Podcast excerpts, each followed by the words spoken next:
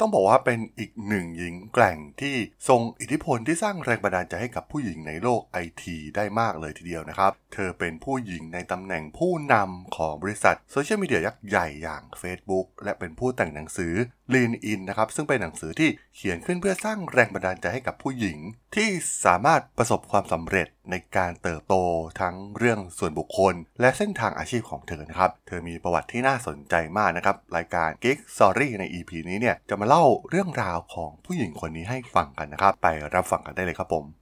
You are listening to Geek Forever podcast. Open your world with technology.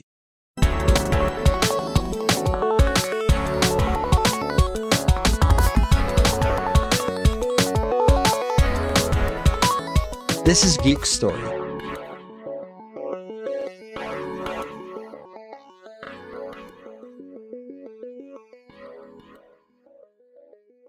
สวัสดีครับ ผมดลธราดลจาก ด.ดล็อกนะครับ และนี่คือรายการ Geek Story นะครับ รายการที่เอามาเล่าเรื่องราวประวัตินักธุรกิจนักเทคโนโลยีที่มีความน่าสนใจนะครับ ก่อนหน้านี้ก็มีการพูดถึงเรื่องราวของผู้ชายในฝั่งไอทีไปเยอะแล้วนะครับ วันนี้จะมาพูดถึงเรื่องราวของหญิงที่ประสบความสำเร็จกันบ้างนะครับ หลายๆ คนน่าจะรู้จักกันดี Sheryl Sandberg นะครับ ที่เป็น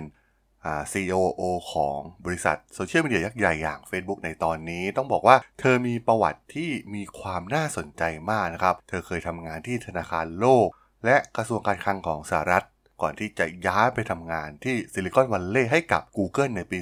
2001 ที่ตอนนั้นเนี่ยเพิ่งก่อตั้งได้เพียงแค่ 3 ปีเท่านั้น เธอสำเร็จการศึกษาระดับปริญญาโทด้านบริหารธุรกิจจากฮาร์วาร์ดนะครับ และติดอันดับในนิตยสาร Fortune ในฐานะผู้หญิงที่ทรงอิทธิพลในด้านธุรกิจ และเป็นแม่ของลูกสองคน เธอแต่งงานกับเดวิดโกลด์เบิร์กอดีต CEO ของ s w a y Monkey ซึ่งได้เสียชีวิตไปในปี 2015 นะครับ โดยในปี 2017 เธอร่วมเขียนหนังสือที่มีชื่อว่า Option B นะครับ เกี่ยวกับความเศร้าโศกต่อสามีผู้ล่วงลับของเธอกับเพื่อน และนักจิตวิทยาชื่อดังอย่างอดัมแกรนต์ สำหรับชีวิตในวัยเด็กของเชอริลแซนเบิร์กเนี่ย เธอเกิดในกรุงวอชิงตันดีซีนะครับ เป็นลูกคนโตในลูก 3 คนของโจเอลแซนเบิร์กที่เป็นจักษุแพทย์ และอเดเล่แซนเบิร์กนะครับ ครอบครัวของแซนเบิร์กเนี่ยย้ายไปนอร์ทไมอามีบีชในรัฐฟลอริดาเมื่อเธออายุได้ 2 ขวบ ตอนเป็นเด็กเนี่ยเธอมีแม่และยายเป็นแบบอย่างของผู้หญิงที่ทำให้ครอบครัวมีความสมดุลระหว่างเรื่องงานและชีวิตส่วนตัว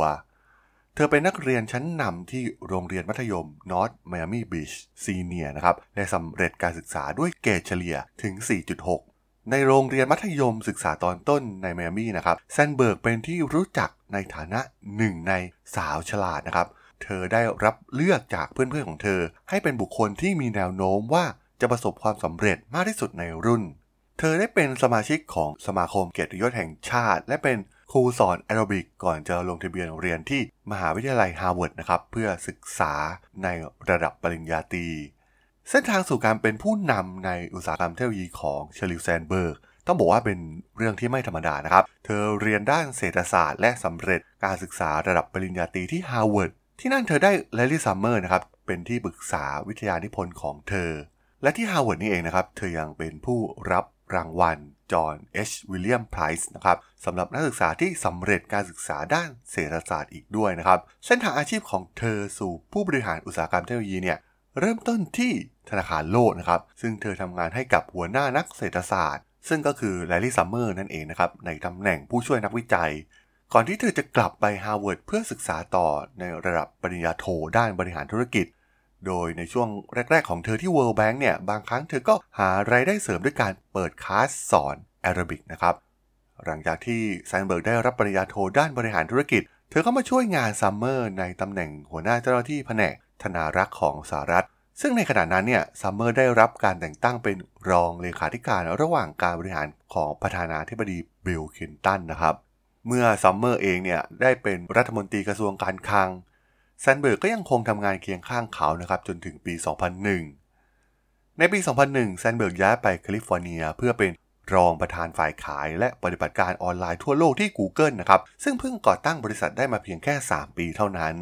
ความรับผิดชอบของแซนเบิร์กที่ Google แม้จะเป็นบริษัทที่เพิ่งจะตั้งไข่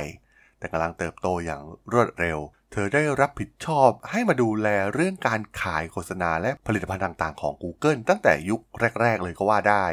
เธอทำงานที่ Google จนถึงปี 2008 และได้รับการยกย่องในฐานะผู้บริหารชั้นแนวหน้าในอุตสาหกรรมเทคโนโลยี ในปี 2008 แซนเบิร์กได้เข้าร่วมงานกับ Facebook ในตำแหน่ง COO นะครับ ในขณะนั้นเนี่ย Facebook ก็กำลังดิ้นรนกำลังอยู่ในช่วงเติบโตเช่นเดียวกับ Google นะครับ ตอนที่เธอเริ่มเข้าไปทำงาน โดยในตอนนั้น Facebook มีพนักงานมากกว่า 500 คนแล้ว แต่ยังไม่มีเส้นทางสู่การสร้างผลกำไรที่ชัดเจนนัก Facebook เองเนี่ยก็ยังประสบความล้มเหลวหลายครั้งในการปกป้องความเป็นส่วนตัวของผู้ใช้ ซึ่งรวมถึงการแชร์ข้อมูลผู้ใช้ โดยไม่ได้รับความยินยอมจากพวกเขา เธอได้เข้ามาบริหารจัดการการดำเนินธุรกิจของบริษัท โดยมุ่งเน้นในการขยายธุรกิจไปทั่วโลก ความรับผิดชอบของเธอเนี่ยยังรวมถึงการตลาด การขาย การพัฒนาธุรกิจ และเรื่องของทรัพยากรบุคคล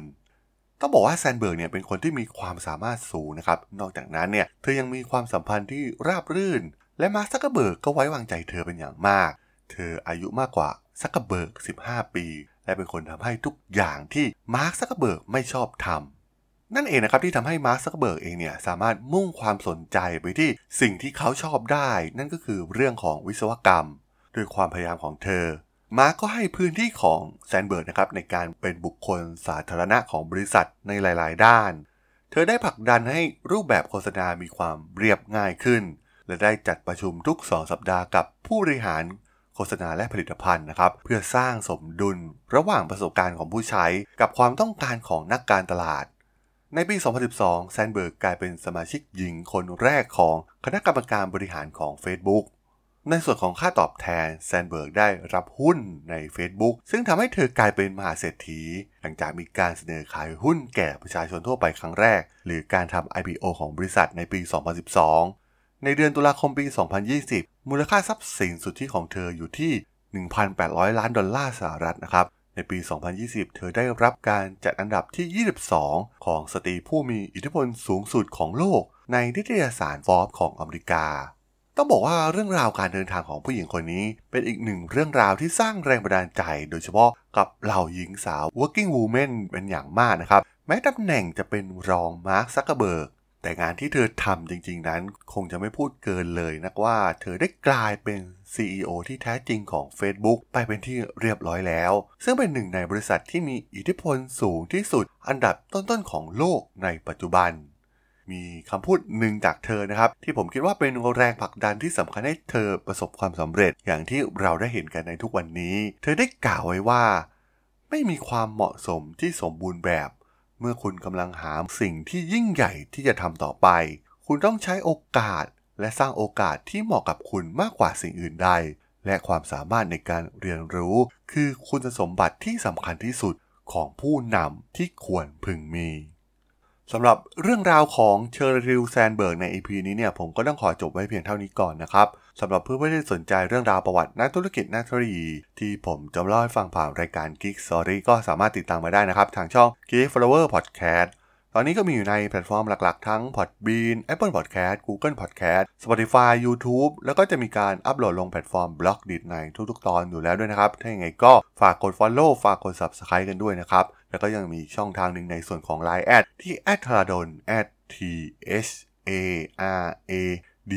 h o l สามารถแอดเข้ามาพูดคุยกันได้นะครับ ผมก็จะส่งสาระดีๆ พอดแคสต์ดีๆ ให้ท่านเป็นประจำอยู่แล้วด้วยนะครับ ถ้าอย่างไรก็